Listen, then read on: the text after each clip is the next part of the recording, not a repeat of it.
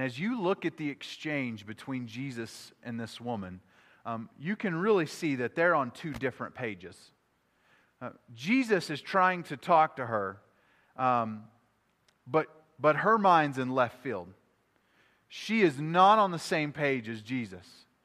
And and he says, "Can I have a drink?" And she says, "What business do you have talking to me?" And he said, "Listen, if you knew who I really was," because see, she just saw him as a male Jew, and he was breaking all the rules by talking to her. And he say, "If you knew who I really was, not just what you see from the outside, you would have been asking me for a drink, not the other way around." And she looks at him and goes, "But you ain't got no cup." Obvious question. And he says, "The water I've got is a little bit different. Doesn't come from this well, and it's a lot different than this water. This water doesn't last. Take a drink, you get thirsty again. You carry a jug back home, that water runs out, and you got to come here again. This water runs out, but the water that I have, that's water that will never, ever run out. And when you have what I can give you, you'll never thirst for anything else again."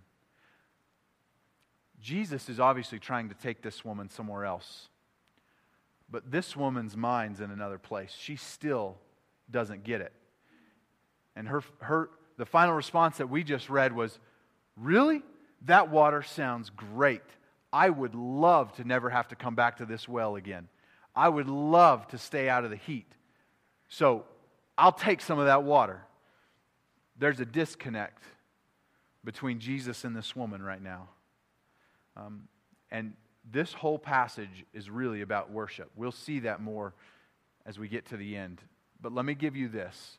Here's the first barrier to worship. And if you're taking notes, I want you to write this down. Here's the first barrier to worship. You're drinking from the wrong well. You're drinking from the wrong well. This woman's mind, and rightly so, was stuck in the immediate and the physical. What she needed in the moment. The whole reason she had actually come to the well in the first place. Jesus was trying to take her to a new place, but she was missing the point because she was trying to draw from the wrong well. And there are wells in your life and in my life that time and time again we go back to to draw satisfaction from. Wells that we go back to looking for uh, joy or happiness or fulfillment or satisfaction. And we go back over and over and over again looking for these for this satisfaction in these wells that don't provide it. And one of the barriers for us truly experiencing worship, to really live in and respond to the presence and the person of God, is that so many times we drink from the wrong well. Now, I've got a couple example wells that I think twenty-first century America, we we draw from quite often. And this isn't an exhaustive list, um, but I think it, it might hit home with many of us, if not all of us. And here's the first well that we draw from, and it's money and possessions. Um, we've talked about this a number of times. Um, we just a few weeks ago talked about handling finances and being generous. And um, I don't want to spend too much time on this point other than um, we all realize the temptation to draw our satisfaction from toys and trinkets. And I'll be the first person to say, I love new stuff. All right? Um, it's it it feels great buying new stuff. Um, you can't tell, I get it, but I recently started training for a tri- triathlon.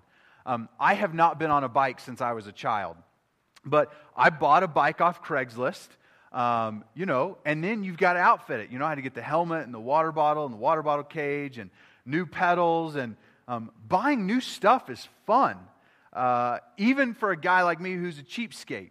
Um, buying new stuff is fun, and and maybe you're not into Um, bicycles or athletic gear. Maybe it's it's shoes. Maybe it's clothing, maybe it's cars, maybe it's food.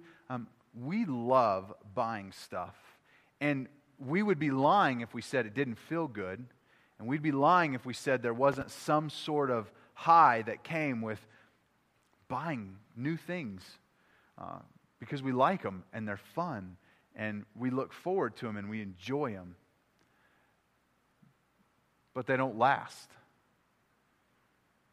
Most of it becomes stuff of garage sales two years later.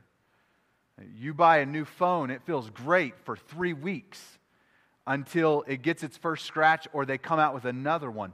Listen, I don't know how you feel about Apple, but they have they have destroyed all of us with buying, with with uh, in going after this desire in us. I mean, every six months, a new phone. And and then you get you get the iPhone five, and then they don't even come out with the real new one. They come out with the five S. But we all feel bad that we don't have the new one. Um, maybe yours is with a different kind of gadget, but um, we all experience it. It feels great to buy new things, but the feeling doesn't last. It's just a matter of time until it's not new, or it's not perfect and mint condition anymore, uh, or another one has come out. Um, one of the wells that we attempt to find satisfaction out of often is through money and possessions. Here's number two: relationships and sex. Like money and possessions, relationships and sex are a God-given gift to us and can be great sources of happiness when used appropriately and within His boundaries. Um, just like money and possessions, um, our temptation is to turn to relationships and sex to bring the satisfaction that we feel like we're missing in life. And we'll we'll always look for the next thing, the next person, the next fling to bring us what we're looking for, and it never lasts. It never lasts. The high, just like the high that comes with buying new things, the high that comes with relationships and sex falls so short. And it's easy for us to miss uh, how deeply ingrained in us um, this desire for relationships and sex is, and how easy it, us, it is for us to get off base. This is going to be a weird example, but I want you to follow me, follow it with me for just a, a minute. Uh, let's say all of us jumped on a big plane and and headed to another country this afternoon. And and we land in another country, and as soon as we get there, we all get in a bus or taxis, and we head to that that city's red light district. And we go down the street and we walk in this really questionable joint. Um, walk in, take seats on the front row. Somebody starts to walk out on the stage. And they open a box. And they pull out a piece of bacon. Everybody starts getting real excited. And then they put it back. And then they pull out a hamburger. People start getting, getting rowdy, start screaming. And then they put it back. They pull out a steak. People start throwing one dollar bills at it. Now, that's a weird example, and here's why. Because if we were in that situation, we'd look around and go, these people have a sick and messed up perception of food. That's what you and I would be thinking. We, we would go, something's wrong here. Their understanding of food is warped. In the same way, our in our culture, um, we have warped an understanding of relationships and sex and what it should mean for our lives. A gift that God has given us to bring us happiness and joy, um, but that so often we we begin to, to elevate money, possessions, relationships, sex to a, to a place that they were never meant to be.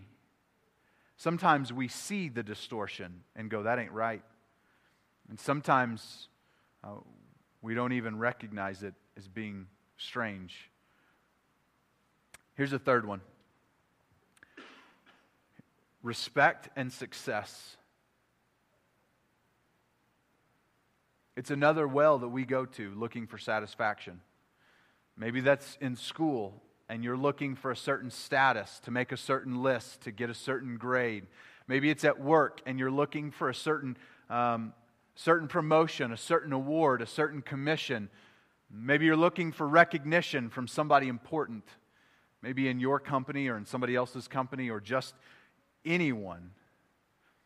So often another well that we go to to look for fulfillment is respect and success. Now here's what happens in the Christian world, okay? Um, we often go to the wrong well for satisfaction, but we disguise it so that nobody really knows. And so we'll, we'll attach Jesus' name to whatever it is that we're doing to try to justify Um, the fact that we don't really want God, we just want, we just want Him to help us get what we really want. And so we want God on our side because we think that through Him we can get more money. We want Jesus on our side because, because He can help us meet the right person. And so often the temptation in Christian culture is to, to mask going to other wells by attaching Jesus' name on it. And what we end up doing is we drink from the wrong wells looking for satisfaction, and we never find it because we weren't really interested in God, we were interested in what He could do for us.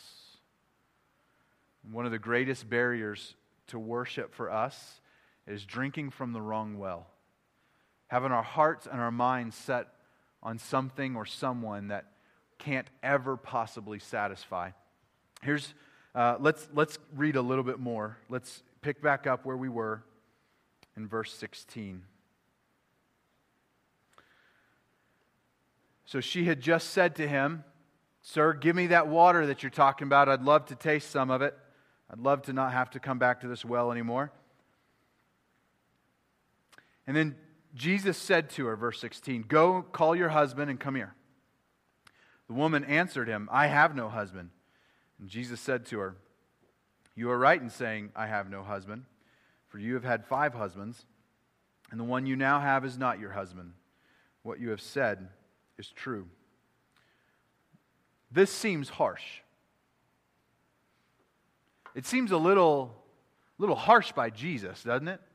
I mean, He finally gets this woman interested in, in what he might have to offer. She says, "Okay, all right, Jesus, I would love some of that." And then, bam! "All right, go get your husband." Jesus, fully knowing, because he's God in the flesh, this woman's relationship status. It seems harsh, doesn't it? Here's why Jesus did it. Because this is barrier number two to worship. It's unrepented and unconfessed sin. Unrepented and unconfessed sin. Here's what you have to remember. In, in our society, we don't think of adultery as that big of a deal. Like, even if um, you've been married to the same person and you are passionate about staying that way and um, staying committed, uh, overall, in our culture and society, we have not we have turned adultery into not that big of a deal. And we're not going to really get into a lot of that today, but let me tell you about this culture. In this day, adultery is a capital offense. Do you remember the woman that was dragged before Jesus in the street? Some religious leaders had caught her in adultery. They drug her naked into the street. And what did they say? "Jesus, according to the law, we're supposed to stone this woman." Adultery was a capital offense. And in that story, what did Jesus do? Starts writing in the dirt. Then he says, "Okay, whoever's without sin, you be the first one to cast the stone." And starting with the oldest and moving towards the youngest, they begin dropping their stones and leaving. This is a big deal in this culture. And now the light bulb comes on. Ding, ding, ding, ding. Why is this woman coming to the well in the heat of the day all by herself? Because she's the woman in town who's gone from bed to bed to bed to bed to bed. The other women probably won't even let her go to the well with them in the mornings. She doesn't want to be seen. She doesn't want to be around others. She doesn't want to hear the ridicule anymore. She would rather just live her life and stay in hiding.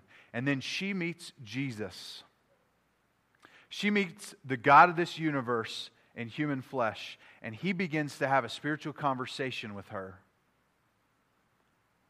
First, He's got to get her on the right page because she's trying to draw from the wrong well. Her mind's in the wrong place, and Jesus is trying to say, Let, let's Let's move over here. I need you to start thinking differently, because if you want to experience something powerful, you're going to have to change your thinking about this.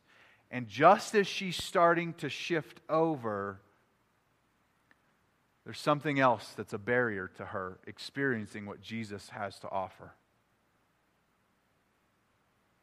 And it's unrepented, unconfessed sin.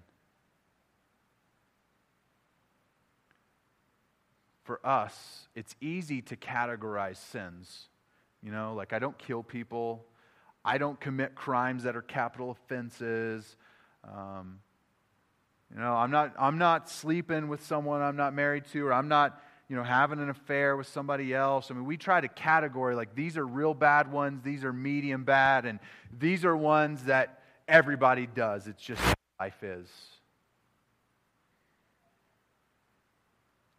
For you and I, unrepented, unconfessed sin is a barrier for us experiencing and living in and responding to what God's doing.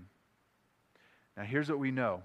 If you're a follower of Christ, if you're saved, unrepented, unconfessed sin is not a barrier for you to receive God's love. Um, you make a mistake doesn't mean God withdraws His forgiveness, or God withdraws His love, or God withdraws His grace and mercy. But unrepented, unconfessed sin is most certainly a barrier to experiencing, living in, and responding to God. And it will hold you back from experiencing what God wants you to experience. It will hold you back from being a part of the movement and power of God in your life that we would all love to see happen. It will not take God's love from you. It does not mean you are no longer a Christian. It does mean you will be severely limited in what you can be a part of and experience. The first barrier is drawing from the wrong well. The second barrier is uh, unrepented, unconfessed sin. Let's jump in and read just a little bit more.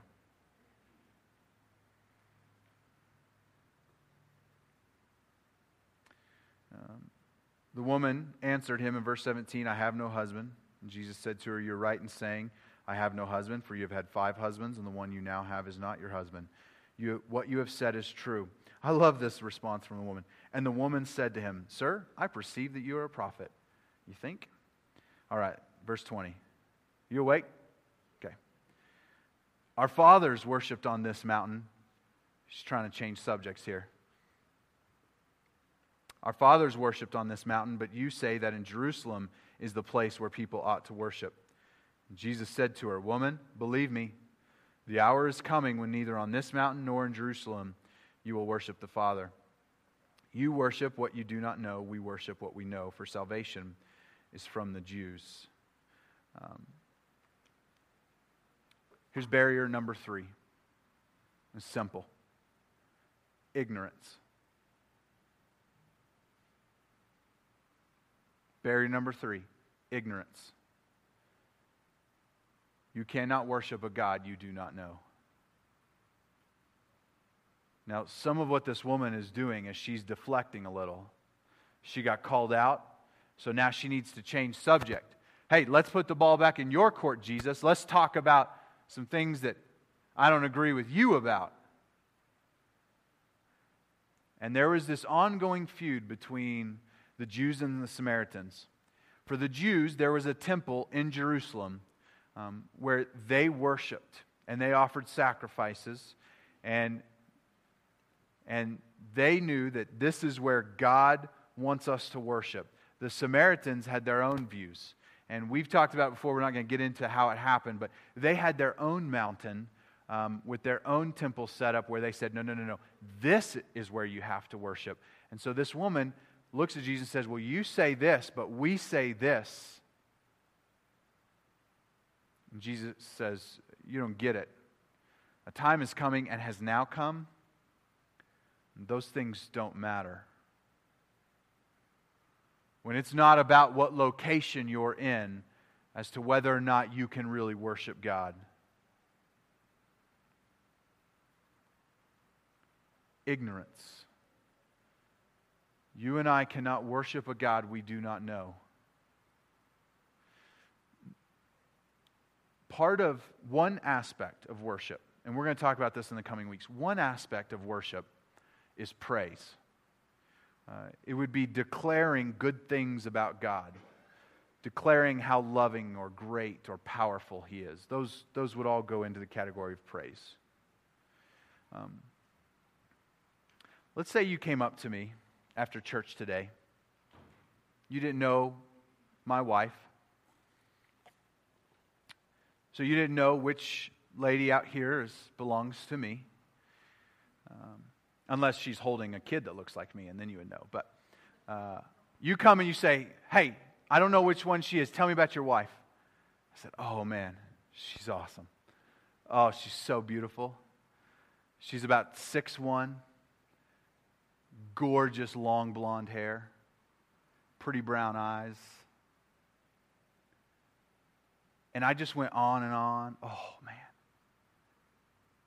Now, if you didn't know my wife, you'd go, man, this guy, he is really into his wife. And if you know my wife, you go, man, she don't have blonde hair. She ain't six one. She don't have brown eyes. If she overheard that conversation, do you think she feel loved? How would she feel? Well, she'd probably be thinking, who's he talking about?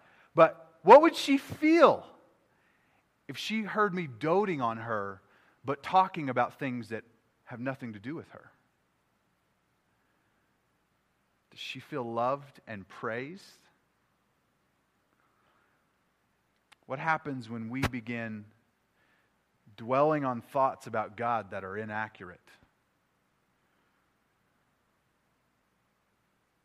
One of the things I love about Chad is that he takes very, very, very seriously what songs we sing. And he reads through them and prays over them and checks them to make sure that they're correct and accurate. Because unfortunately, just because the song is labeled a Christian song does not mean it sings rightly about the Lord.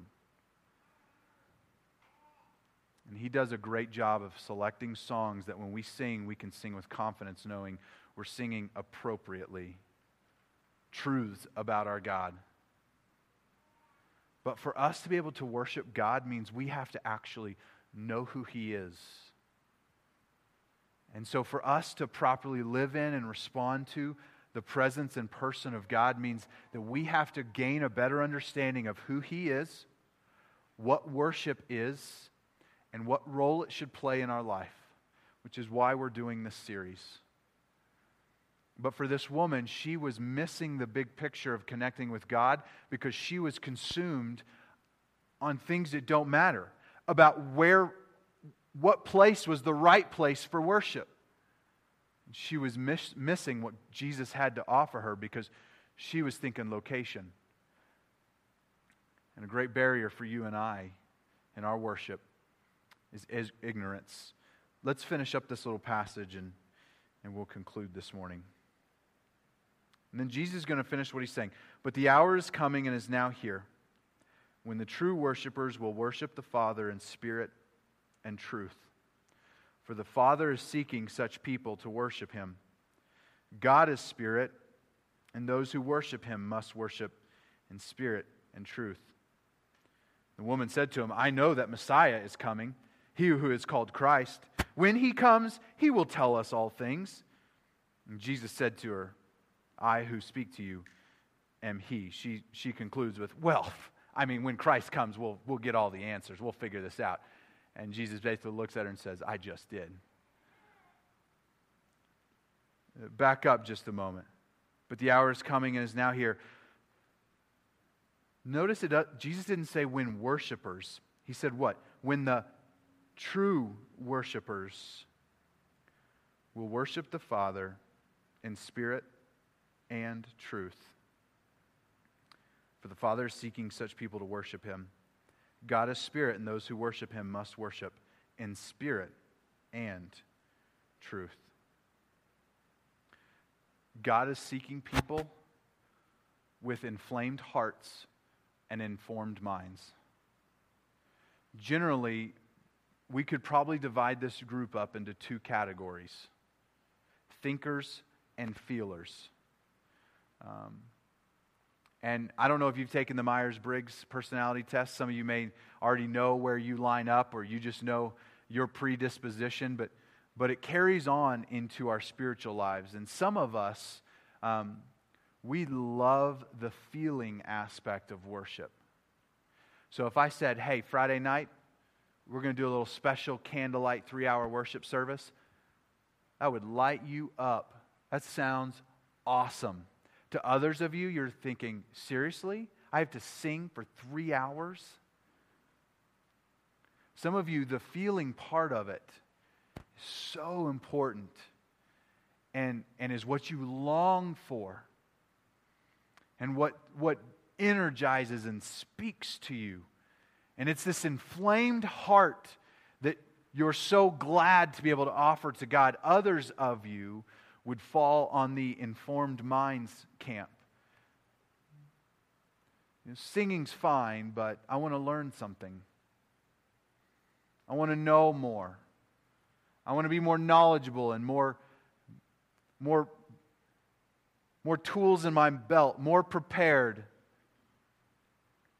And so for you, the singing's fine, the feeling stuff, that's good. You know, some people like that, I get it. But but but I'm on the informed mind side. That's, that's where my strength lies. That's where I want to be. I want to read. I want to study. I want to learn. And it's easy to fall in one disposition or the other. Here's a great test. If you're a little unsure, maybe you go, I'm not really extreme in either one. If you had two choices, what would you choose? Would you rather pray or read the Bible? I don't mean to be stereotypical, but if you would first go, I'd pray, you'd start to fall in more of the feeling, the inflamed heart camp. If your first thought is, I'd rather read the Bible, that's my first instinct, then you would move over into the informed mind camp. Both are beautiful and needed. So it's not appropriate for the thinker to say, I don't need to sing those lovey-dovey feeling songs. And it's not appropriate for the feelers to go, God didn't ask me to be a theologian. What God is seeking is for people with inflamed hearts and informed minds to worship Him, to live in and respond to His presence and His per- and who He is, the person of the triune God. Over the coming weeks, we're going to dive more into this. I hope over the next three weeks, and this is what I've been praying for you. I've been praying for you this week. Some of you by name, um, some of you in general. I've been praying that God would inflame your heart for Him. That for those who are in this theological camp would start to move towards the middle to say, I want to be able to express my love of God more faithfully and appropriately. And I've been praying for you in the inflamed hearts camp to say, I want to think more rightly about God. I want to know that when I sing and think on Him and pray to Him, that I'm actually praying and thinking and singing about who God really is and not what I've created in my mind. And we're going to take this journey together.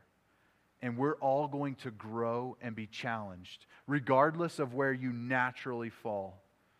We're going to move towards a more holistic approach, that our hearts would be inflamed, that we wouldn't be embarrassed about our love for Christ and ashamed to express it, and that we wouldn't be intimidated or scared to really dive into who is God and what does He mean when He says, I'm seeking these people to worship me. Will you pray with me?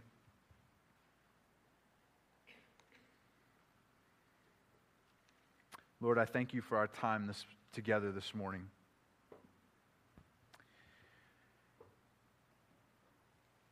Lord, I pray that as we move forward, specifically over the coming weeks, but uh, Lord, really for the rest of our lives, that by acknowledging the barriers to worship, we would be able to see them, identify them, and move past them. God, that You would give us what we need to get through and past those barriers, to be able to, with an inflamed heart and an informed mind, worship You, to live in and to respond to Your presence and who You are. I want you to keep your eyes closed for just a moment. I want you to think about those three barriers that we talked about today. And I want you to examine yourself and ask yourself the question, uh, if you haven't already figured out, what barrier is my greatest struggle? Is it drinking from the wrong well? I'm trying to find joy and satisfaction in something other than God. Even if it's a good thing that God gave, like money and relationships and sex, all things that the Bible tells us God has given to us. But then what we do is we elevate the gift over the giver. Is that your barrier? Trying to drink from the wrong well? And so you miss what God has for you? Maybe for you, there's unrepented, unconfessed sin in your life. It's a wall of rebellion and neglect you've built up over the years. And that wall is standing in your way of the next steps in your journey with Christ. And there's sin that you need to repent of, you need to confess. Or maybe,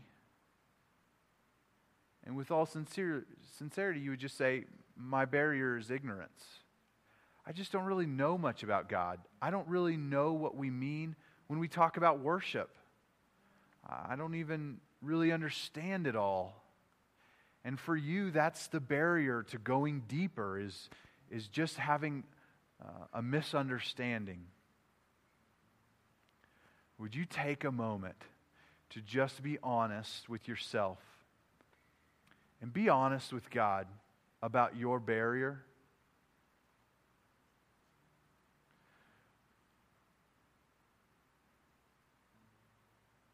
Would you ask Him to help you?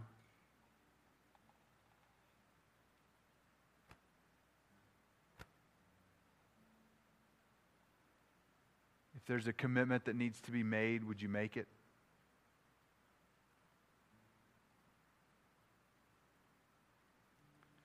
And will you decide for at least the next couple weeks that you're going to push forward and allow God to grow you with an inflamed heart and an informed mind, so that we can live in and respond to Him appropriately? If you've never trusted Christ, if you've never placed your faith and your trust in Him, the first step in worshiping Him and experiencing Him is to cry out to Him. And the Bible says that